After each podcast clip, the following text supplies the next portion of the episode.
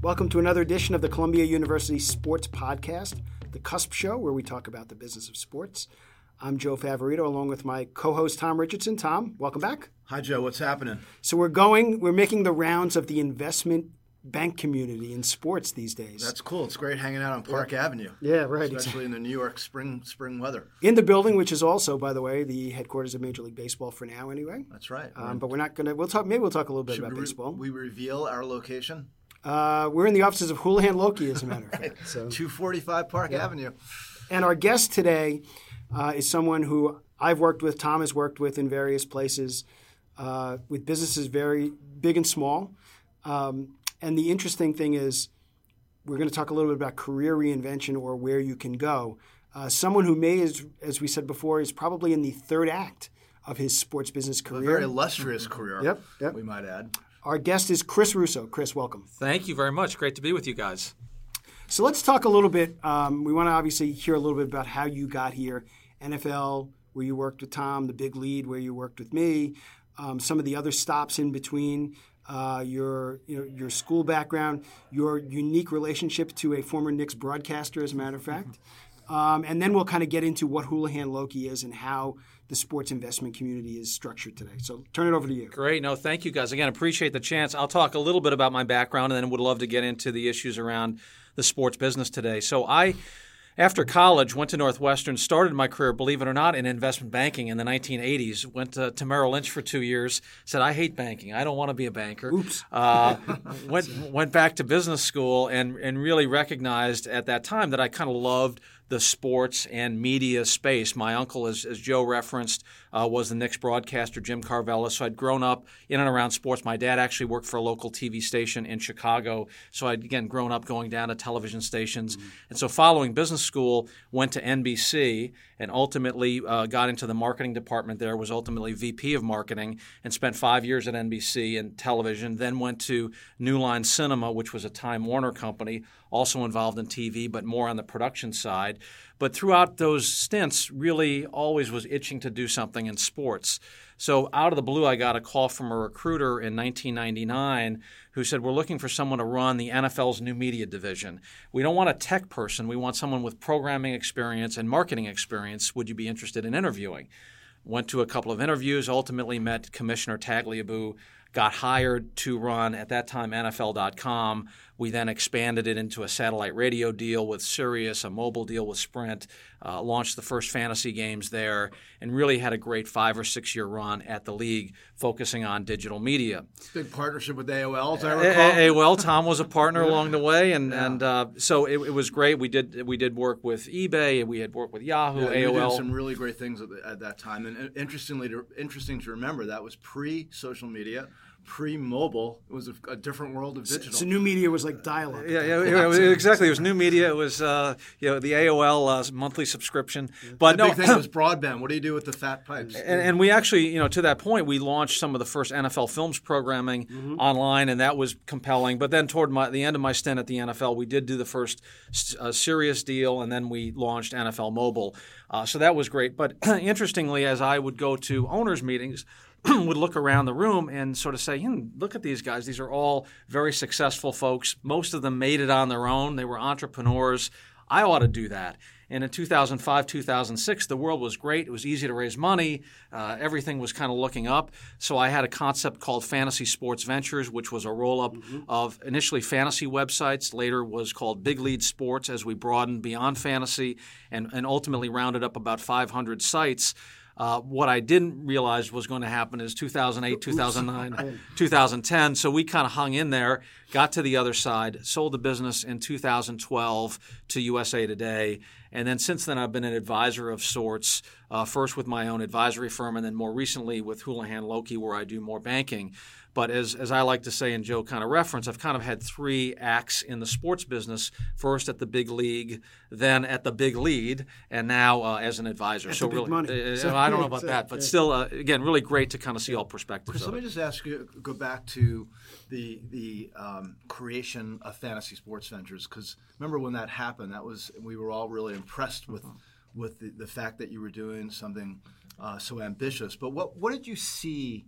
in the changing media landscape that prompted you to, to, to launch that company? Well, I th- you know what I saw was a, a very fragmented group of small fantasy content sites that unto themselves were not necessarily big businesses, but could be really rolled up in a way that would drive scale. What had happened over the time that I was at the NFL from 99 to 05 is fantasy really started to take off. It had gone from two or three million people playing to 25 or 30 million people playing. And there was this whole ecosystem of independent content sites that were supporting the big games at NFL.com and Yahoo. And I felt I could roll up a bunch of those properties and really create an asset of scale, sell ads, do subscription and, and, and it really you know worked out well. I mean, similarly, you know, ten years later, you look at what other folks have done, other sectors like the Blue Star Sports folks have rolled up a whole lot of things in the in the in the registration space. Other people are looking to do that in the data space. Every now and then, within the sports industry, there's some roll up opportunity that lends itself to kind of putting those pieces together. Seems like the roll up concept gets reinvented for each era of digital and, and media uh, progression. Is, is I think I think it does, and I think you know people are looking at esports and saying you know there's a lot of right. small players there. Players, right. Are are there are there opportunities if sports gambling becomes yeah. legal? There are probably interesting plays there. So yeah, I think that um, a lot of innovation happens in smaller places, and big media companies sometimes can't. Um, really create those kind of things on their own. So they're waiting for someone to bring all the pieces together, and that's that's an area for entrepreneurs to capitalize and, on. And and the big media companies have the other thing, which is capital that can help because a lot of the smaller ones don't. And one of the great things about Fantasy Sports Ventures and then the Big Lead, which by the way still exists mm-hmm. under Jason McIntyre yep. at USA Today. Um, is that there were all these great, real smart people who knew a lot about small things. And what you did was roll up all these small people and help them get some capital so that they could grow a little bit and grow their audience. Yeah, well, look, I think that's that's the case with a lot of small businesses in sports. It's very hard when you're small to raise money. Uh, and it's hard to get attention and it's hard to get advertiser dollars. But when you're part of something bigger, uh, you can sometimes capitalize on that. The problem becomes you have to create an entrepreneurial enough environment so that all these folks who are used to running their own show feel good about being part of something bigger. And right. sometimes that works, sometimes it doesn't. Yeah. Chris, one specific question related to fantasy and pro sports that uh, I, I think I know the answer, but you weren't at the NFL when they started their proprietary fantasy business, were you? I was not there when they were looking at uh, apparently again some proprietary software or right. pieces. When I got to the NFL in '99, there had been no fantasy games on NFL.com. And I that had, was all through Sportsline, I think. Yeah, well, I mean, CBS. Yeah, so we yeah. what we did in '99, 2000 is we launched the first games in, con- in conjunction with CBS Sportsline, right. and that was you know getting Commissioner Tagliabue comfortable with the concept, right. and getting our head of communications Joe Browne comfortable with the concept, and really the way that was really easy to do. It was, it was very so, easy. So, so. But, well, but, it used to be uh, like when I was at the NFL in the mid '90s, it was a dirty word. Yeah, we Gambling. we were not yeah. really allowed to talk about fantasy yeah. sports. Mm. Well, I think what again one of the things when I got there was the broadcasters weren't really allowed to talk about it on the air right. either, so we got that prohibition removed. Right. And we got players promoting fantasy. But I think the concept then was you can drive engagement, you can drive mm-hmm. TV viewership. I think fast forward to today, there are some that make that argument about gambling that if you can actually have in-game gambling, you're going to drive engagement. Now, not everybody agrees with that. There are pros and cons to sports gambling, but that's another argument for those kind of activities. But I thought it was just interesting that the NFL was, to this day, is the, is the one and only league that actually invested in its own platform for yeah. fantasy sports. And at yeah. some point, yeah uh, the leadership of the league made a decision to do that, and yeah. leagues are not known for their investments in, in new uh, businesses. Yeah, look, I think that I think that um, also times change. You know, back when I was running NFL.com. Uh, we were able to leverage the investments that other people like AOL and CBS Sportsline were, were, making in terms of big infrastructure. Now, today, some of those investments are easier to make, yes. and so all the sports mm-hmm. leagues have their own websites hosted or their own mobile apps, whereas back then there was a lot more leverage for, from third parties. So let's go to today. Mm-hmm. Um, I think talking about what you do here is very relevant because, frankly, my, my guess is that a lot of people here, oh, sports investment, investment companies people who have capital, and they all look and smile, and it's kind of like the emperor's new clothes because, frankly, a lot of people sit there and say, "Oh, that's interesting." Oh, by the way, I have no idea what the hell that means. Mm-hmm. So, can you walk us through what you do at Houlihan Lokey how it works, sure. and how the, the pipeline kind of goes along? Sure. So Houlihan Lokey is a, a global investment bank. Uh, we focus on four things: corporate finance, which is what I work on, M and A, and capital raising. We have a restructuring division, we have a consulting division, and we have something called financial advisory services, which is more valuations and fairness opinions. I won't get into that. Really, what I do in corporate finance is help companies do mergers and acquisitions and help them raise money. So we will get a client and they will say, "Look, we want to sell our business. Can you help run a process to sell our business?" Create marketing materials, reach out to buyers, set up an auction type process, and help us execute the sale of the business. Mm-hmm. Or the other thing is some companies will come to us and say, I want to raise $30 million in growth capital. I want to grow my business. We help reach out to investors and help them raise that money. That's different than being a fund where a fund has capital that it invests in businesses. So Courtside Ventures is is more of an investment fund. Mm-hmm. Causeway Media, your, your students mm-hmm. may be familiar with, right. Invest. We are more of an advisor versus a fund. Right. So there are again different functions, but but our role is to help companies raise money and to do M and A. And can you take us through a couple of the, at least mention some of the deals that you've worked on sure. that have been successful? With? Sure. So, uh, we, uh, our, our, team raised money for FanDuel a couple of years ago before we actually got to Houlihan Lokey, We were at a predecessor bank, Mesa, uh, when we got to Houlihan Lokey, we helped sell a company called World Golf Tour to Top Golf. Wow. World Golf Tour is a digital golf business that got brought into Top Golf to kind of create a media division within Top Golf. Uh, a very successful deal. More recently, we helped uh, Time Inc. sell SI Play to NBC, the youth sports business. Right. Mm-hmm. And then we sold uh, recently Golf.com and Golf Magazine, which were owned by Meredith as they took over time. We sold that business to Howard Milstein and Emigrant Capital. So a lot of what we do, again, is advise companies when they're trying to make a sale or, or they're trying to raise money.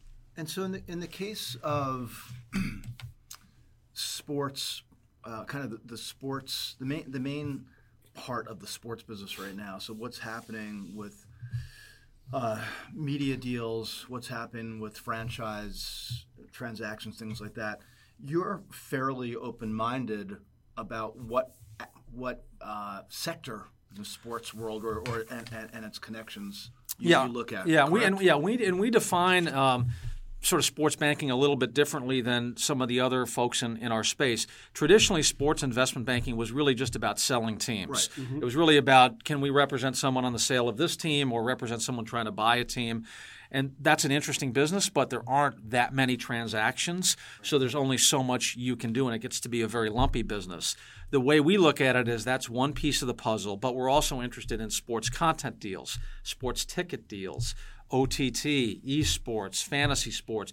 We see roughly 10 or 11 different subsectors in sports where we think we can add value and help our clients achieve their goals. Yeah, and so what do you what do you think of the kind of diversification of the investing world in and around sports? So the growth of the accelerators and, and the, the different kinds of funds that have been created, the uh, the growth of owner investing and proprietary ventures businesses from leagues and things like that. It's really different than it yeah. was ten years ago. Yeah, no, I think it's that's that's part of the exciting. Uh, aspect of, of being in, in, this business right now is that a lot of sports team owners, for example, are in a way professionalizing or standardizing the way they look at deals. 10 years ago, you might go to an owner and, yeah, he might make an investment here or there in a one off situation. Now, a lot of owners are really creating funds. They're bringing in professional money managers to help with those funds. And it's created a lot more places for entrepreneurs to go if they want to raise capital. One of the deals you, kind of touched on is the stuff you've done with Sports Illustrated. Um, it's been out there that you guys are representing the big brand Sports Illustrated now how does that kind of come about, and, and, and what are some of the things you can talk about with not specifically about that deal, but why Sports Illustrated is an attractive property for some yeah. local landlord? Look, and I, I probably can't talk specifically about the deal and the situation, Joe. As you right. mentioned, it is out there publicly that we are engaged to help advise Meredith on the potential sale of that property. I would say for me, just as I look at my career and opportunities, the fact that uh, we were able to help Time Inc. and then Meredith uh, with two prior deals recently with SI Play and with golf really helped us understand the, people who are involved, understand the businesses, and that really gives us a leg up. I would say more generally about the industry right now. Uh, look, it's a frothy market out there in terms of sports assets. There aren't very many premium premium brands out there. Uh, for all businesses in sports that have real strength, whether it's in terms of the brand or economics, this is a, this is a good time. The environment's really good right now. So, so in terms of deal flow, you know, you're well connected, obviously, and, and I'm sure all your colleagues are too. How are you actually evaluating things that come across your desk? And I assume there's many of them. Yeah. Uh, and how do you vet them? Well, you know, I, I wish they just came across the desk. the, the reality is, what ends up happening is I might spend two or three years essentially covering a company, meaning I'm meeting with the CEO, I'm maybe suggesting ideas, making some connections, really helping these folks along, get, getting an understanding, and you hope at the time then when someone decides they want to raise money or do a sale that they're there to that, that, that they call you up and at least give you a shot. So if you if you try to show up to a client when they're just about to do a deal and you haven't talked to them in a year or two, you're probably not going to get hired. Mm-hmm. So a lot of my job actually is day to day trying to stay in the flow, suggest ideas, connect people, and so that's a lot of what I do when it comes to deciding what deals to take on or not, look, want to work with great brands and properties, want to work with people who want to do transactions. Sometimes there are parties that are kind of ambivalent about it. And when you're in a business that's largely success fee driven, you don't want to spend a lot of time on things that may you know things sometimes don't happen right. but you want to give yourself the best shot to succeed you also want to work with people who are uh, realistic about what the outcomes could be and, and, and committed to working with you as a partner. So it's all of those factors. Mm-hmm. And um, you talked about two or three years from an initial meeting, perhaps, to close. Are there deals? What's the normal kind of? Is there a normal like six months to a year, or are there things that literally could happen, you know, in this day and age in a month that would make sense? Yeah, I mean, I think it's it's unusual for a deal to go from beginning to end in a month. I think a lot of them could be really six months from beginning to end. But again, there are different kinds of processes. Sometimes someone will hire you and say, look, let's put together a marketing book. That may take six weeks to do. Then you go start calling people. Then you have a first round bid date. Then you have a second. And that kind of process could take 6 to eight months. In other cases, somebody calls up and say, look, we, someone just made us an offer we really like this offer, but we'd like you to make a couple of calls to see if there's anything else out there that we should take. And that kind of deal can get done a lot quicker. Chris, it's such an interesting story that you, you've uh, you've had. Is there a common thread between skill sets and kind of knowledge and, that, yeah. that, that and, tie and the funny, three acts skill together. That I want to mention that, that I think will play into this, which is patience yeah. too. Well, yeah, for so, sure, patience. So, yeah. what, what are yeah? I, I would say that the the thing that ties through my NFL days and my big league days and my current days is probably my greatest strength is on the deal side or the business development deal side. And so at the NFL, we did deals, as you know, Tom, with AOL and with Sirius, and and a lot of that was were deals that had never really been done before in the way they were constructed and the way that they were defined. And so being creative about deals was really a critical part of what I did because we were making a lot of these deals up. Similarly at Big Lead, again, we were uh, independent, entrepreneurial. We had deals with Gannett, we had deals with other parties, and so I think my my biggest strength has always been the deal side of it. Now that's kind of what I'm doing full time, right. but I think it played a role in everything everything that I no, it's an interesting point about bringing creativity mm-hmm. into it, especially in this era where a lot of stuff really needs to be rethought and reanalyzed because all bets are off in terms of the really quick, fast changes yeah. in the industry. Yeah, and I think you have to, and the other part of it is you have to really listen to. You have to be a great listener. I always this is one of the traits that I got from Commissioner Tagliabue, actually, which is like, you know, I come to a meeting and the first thing I want to do is mm-hmm. listen. I mean, obviously, right. yep. but it, you, sort of listening to what each party needs, then going back and trying to figure out, okay, how do I bridge the gap? What things, what what levers do I have? Because again, one, of the things I found in investment banking, especially, but even in my prior uh, experiences, there are a lot of deals that will either happen or not happen based on your skill at bringing the parties together on something and getting it over the finish line. Mm-hmm. If you don't do those certain things, this deal may not happen. Right. And it may be figuring out some creative solution when you're jammed on a deal and maybe trying to bring some other party into the mix to resolve a conflict. Those things really do matter. So I just, if you don't mind, Joe, of course. one quick follow up on that. So, so many of us in this business are involved in one way or another with business development, and most of it is typically uh, long cycle BD, where patience is a key virtue. How how do you draw the line between being aggressive and kind of ambitious, and also being smart enough to realize you can't push too hard because you're built you're, you're playing the long game? Sounds like marriage. exactly. Well, look, I think that you you you know you can't make somebody ready to do it. The, the worst thing you want to be as a banker is just be someone who's thought of as like they just want to push me into doing a deal and they're not really looking at my interest overall. Right. So I think you have to genuinely get your eyes and arms around I want to put myself in the shoes of the entrepreneur, which for me, frankly, was great because I already did that. And that, right. that is, uh, you know, what, what does that party really need right now? And do they need a lot of engagement and a lot of help, you know, with intros or with ideas, or do I want to space that out and get to them every so? So part of it is kind of the rhythm of, of your time. But I would say the other issue for someone in my shoes is kind of what I have as my time. So I also have to be thoughtful about where do I spend it, when do I spend it, with mm-hmm. whom do I spend it to make sure I'm maximizing what I can for my company and, and for my practice. Right. Let's look at the marketplace a little bit too. Um, you have obviously been very entrepreneurial. Conversations that we've had, it's always somehow around gambling, esports, what's coming next.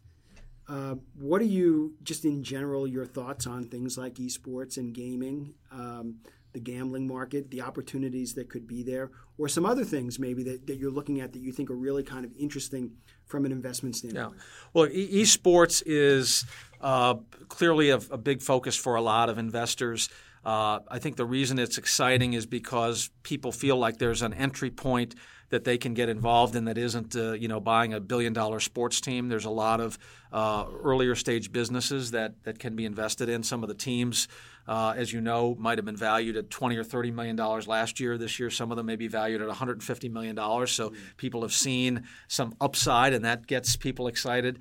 Uh, it's also a esports is as much as it's a huge audience uh, uh, platform. Uh, it's still very fragmented. It's still the Wild West, which also creates a lot of opportunities if you get smart on it and you spend time in it. So there are a lot of investors looking at esports. A lot of those deals are relatively small, but we spend time in it just because we think there's there's a real future there. Uh, what what has not fully happened yet is the kind of monetization that you'll need long term to make these big revenue generating businesses, at least on the on the sports side. Obviously, the publishers in their mm-hmm. traditional video games have have big uh, revenues. But one of the things that has underpinned all of major professional sports is big TV rights deals that's not necessarily going to be the case for esports. There are streaming mm-hmm. deals, there's a global business, but the question will be can you build that next? If you've got the big four, is this the big five? But what kind of replaces that TV revenue? Is it streaming revenue? Is it transaction revenue? But, but I do think there's, there's real opportunity there. Uh, in terms of sports gambling, uh, you know, people have been talking about it for a decade. Uh, and as I was in the fantasy business, sort of in and around it, uh, I think it's very exciting. But I think it's it's really too soon to say which direction all of this takes. I think mo- many observers think you know, the Supreme Court will overturn the decision. Again, who knows? Then it may become a state by state kind of uh, initiative. You know, what does that mean? Is that good for horse racing interest in casinos? Is that good for daily fantasy folks? Is that good mm-hmm. for sports leagues? I think nobody really knows, but I think there's certainly a lot of opportunity. So, Chris, can you explain for everybody's edification how leagues would benefit financially? And I'll mention one thing that you know, you guys know about, which is Adam Silver floated the idea a few months ago of the NBA getting a 1%, what he called initially an integrity fee, yeah. which you can, you can explain, and then later changed the, the characterization to a royalty. Yeah. Meaning they're creating the intellectual property, you got to get a royalty against it. And he got a lot of grief mm for for recharacterizing it like except that. for the fact that the PGA Tour and NASCAR and other co- uh, leagues have said the same thing now too. So right, so so it's an interesting question, but I, but I think we all talk about how much money there is in gambling, but tell us about how leagues would benefit financially? Well, Specifically? well, look, I think that they are in some of these proposals that are being floated around. It, it seems like they want, in the context of whether it's federal legislation or some legalization, that there be some royalty attached. That certainly could be one way it happens. If that doesn't happen, the other things the league controls, even though they've got broadcast partners, is they do control the, their media assets to determine whether or not gambling could be promoted during the games, mm-hmm. whether it could be promoted on the league site, on, right, yeah. on, league outlets in the venues. So the leagues have a lot of control in terms of ways that sports gambling could ultimately be promoted. So even if the royalty piece doesn't happen, I think there are a lot of ways that leagues could potentially benefit. But is royalty the right way to think of it?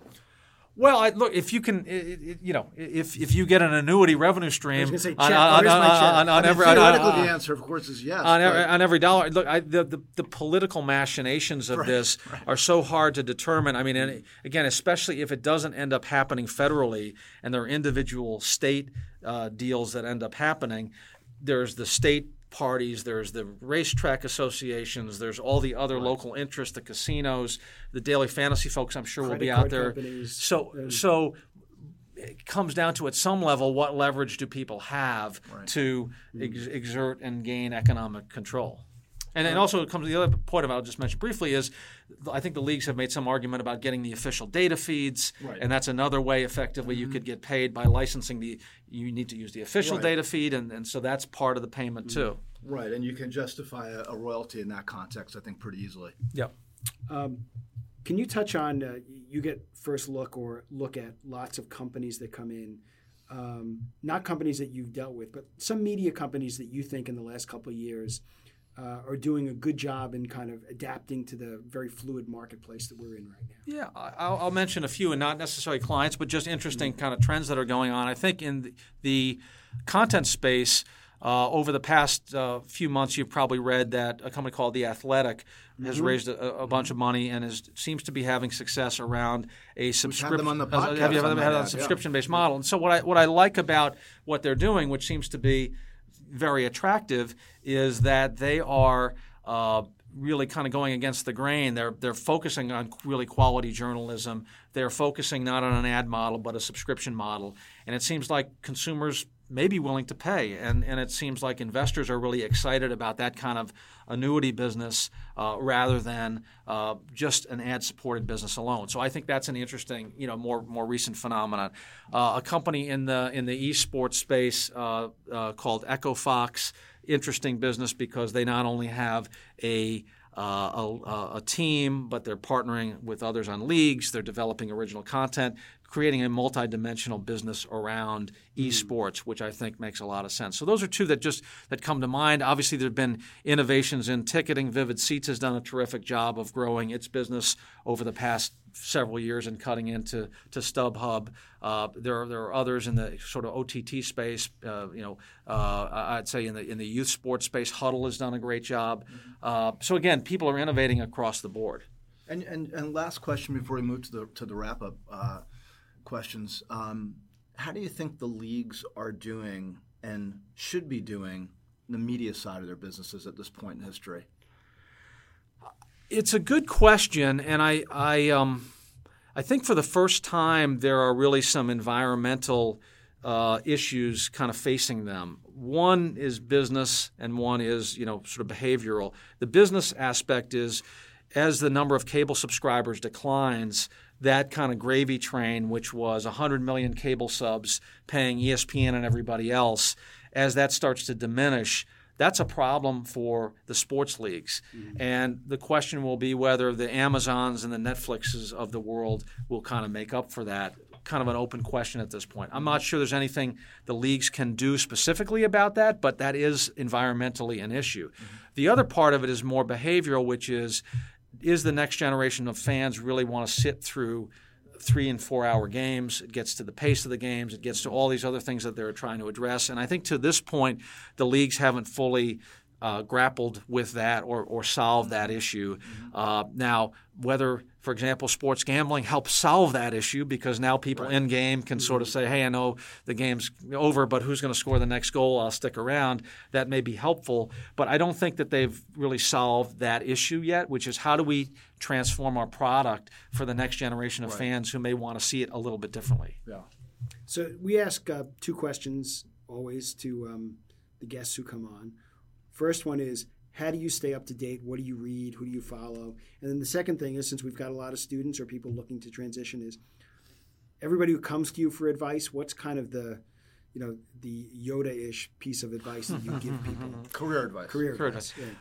Well, I, th- regarding the how do I stay up to date, you know, there are the you know the S- SBJs of the world and, and various other sports blogs and conferences that I go to. But I would say the most important thing that I do to stay up to date is I really try to meet lots of companies doing new things, and I try to actually be systematic about it. Uh, for a while there, I even sort of had okay on Friday from 10 to 2, we're going to do six half hours every week or every other week of new companies just to make sure that you're hearing the story directly from them. So I would say it's great to read things, but it's much more valuable if you can somehow get out and actually meet people and, and sort of have that dialogue. So I that would be you know my, my view on that. In terms of uh, in terms of career advice, uh, it's it's a hard one because uh, the industry is changing so fast, and to say this is the track you should start at a league and then do something entrepreneurial versus doing entrepreneurial and start at a league. I, I think what I would say to most people, especially, and I've taught at NYU, I teach at Northwestern now, and, and, and others, is that use your imagination about how you can start what you want to do even on your own, even if you're a student. So that means you have your own blog, you have your own consulting business, you have your own. Try to get into it in some way, shape, or form already. Whether w- before you wait to say, well, I don't know if the NFL is going to hire me or not. There are lots of creative ways that, as as, as young people, you can get involved in businesses uh, e- even on your own. And, and just a quick follow up on that is, especially being around the big lead, you saw some of those people who kind of like a Ron Chandler who created a business who was able to grow it. Who are some like two or three of those people that maybe you know you could say I saw this guy go from here to there or this woman go from here to there. Interesting. I don't. I probably will forget forget them along the way. I would say just because we're on the big lead, I would say Jason McIntyre is somebody who uh, who we work with. Uh, Joe and I early on when he had a you know kind of an interesting blog and now he's become really a big factor in the media space. So I would say that's that's one good example. I'm probably forgetting about others, so I'll, I'll share those at a later date. But I, I, would say again, it's it's interesting that people uh, you know who continue to again, I, maybe I'm biased because of what I'm doing, continue to reinvent themselves, try to find the next thing, try to find Mm-hmm. new ways to build their skills, I think can play a bigger role in the industry longer term than sort of a, a flash in the pan. And that, that's what I try Quick to do. Quick follow up on the career question, this, and, and, we'll, and we'll wrap with this. Uh, so you have a lot of experience managing, hiring, teaching, meaning you have a pretty big universe of younger, mostly younger people Mm-hmm. who probably want to, at, from time to time, talk to you or get help Mm-hmm. from you. H- How do you think it's best for junior people or younger people to reach out to people like you, senior people, experienced people? Like, what works for you? Yeah, that's a that's that's a good point because we're all busy, right. and and you couldn't necessarily field all. And even the way you talked about and how important it is to manage your time, that's one reason. Yeah, yeah, yeah. No, I think. Look, I think that if, uh, if first of all, I would, I tend to do things for people who are my alumni groups. So I would say to young people, again, it's very obvious, but but actually look at the, the alumni. Northwestern. Go, go to the no, go to the yeah. If you go to no, go to the alumni logs and bulletins and, and find out what's the network of people. And again, it sounds very obvious, No, but it a- really a really peop- good, peop- simple peop- people mm-hmm. people do that. That's sort of number one. Number two is I, I guess if someone reached out to me with a specific idea and, and something a little bit provocative, not crazy, but it's a little bit provocative, I might take note of that more than just a, a random LinkedIn sort of hey how you know can I can I get five minutes of your time? Uh, so again, I think if you could be a little creative about an idea and if you can find some connection, I think that's probably the way to do it. That's good advice. Trying to think if there's anything else we should be covering. Wow, I mean, there's a that- lot that's a, that's a lot of stuff. Good nuggets of uh, wisdom in this. Uh, actually, last thing, how do you enjoy the teaching environment? Does it does it give you new ideas for, for young people coming into the business? I, I love teaching. I've done it both in person and now I do it online. and it's great for me to engage with again the next generation of sports fans. I learn as much as uh, as they do, I think. Mm-hmm. And uh, so I was actually just at Northwestern last week doing a guest lecture spot in, in a class. But I, I love and, and, really appreciate you know the enthusiasm that students bring. Yeah, great. So Chris Russo. Um, oh, lastly, before we forget, Tom, how do people fi- find more information about Houlihan Lokey, about what you're doing? Are there places online they should be going? Yeah, go. yeah. I would go to our website, houlihanlokey.com, and again, uh, reach out to Joe and Tom if you want my specific contact info or on LinkedIn. But happy to happy to chat with students. Great. Chris, thanks for joining us. Tom, another great show. This was yeah. really an area that we hadn't covered yeah. before. Too, no, thank, and, and, and it's really great to talk to Chris on the record officially uh, after all these years of talking off the record. Yeah. So thank you for sharing all those uh, stories and insights. Great, thanks for including me. Appreciate it. Once again, this was another edition of the Columbia University Sports Podcast, The Cusp Show. We were joined by Chris Russo of Houlihan Lokey. I'm Joe Favorito for my colleague Tom Richardson. We'll see you down the road. Thanks for listening to this episode of The Cusp Show, the Columbia University Sports Podcast. I'm Tom Richardson, and my host is Joe Favorito. And our production assistant this week is Columbia student Reese Eisenman.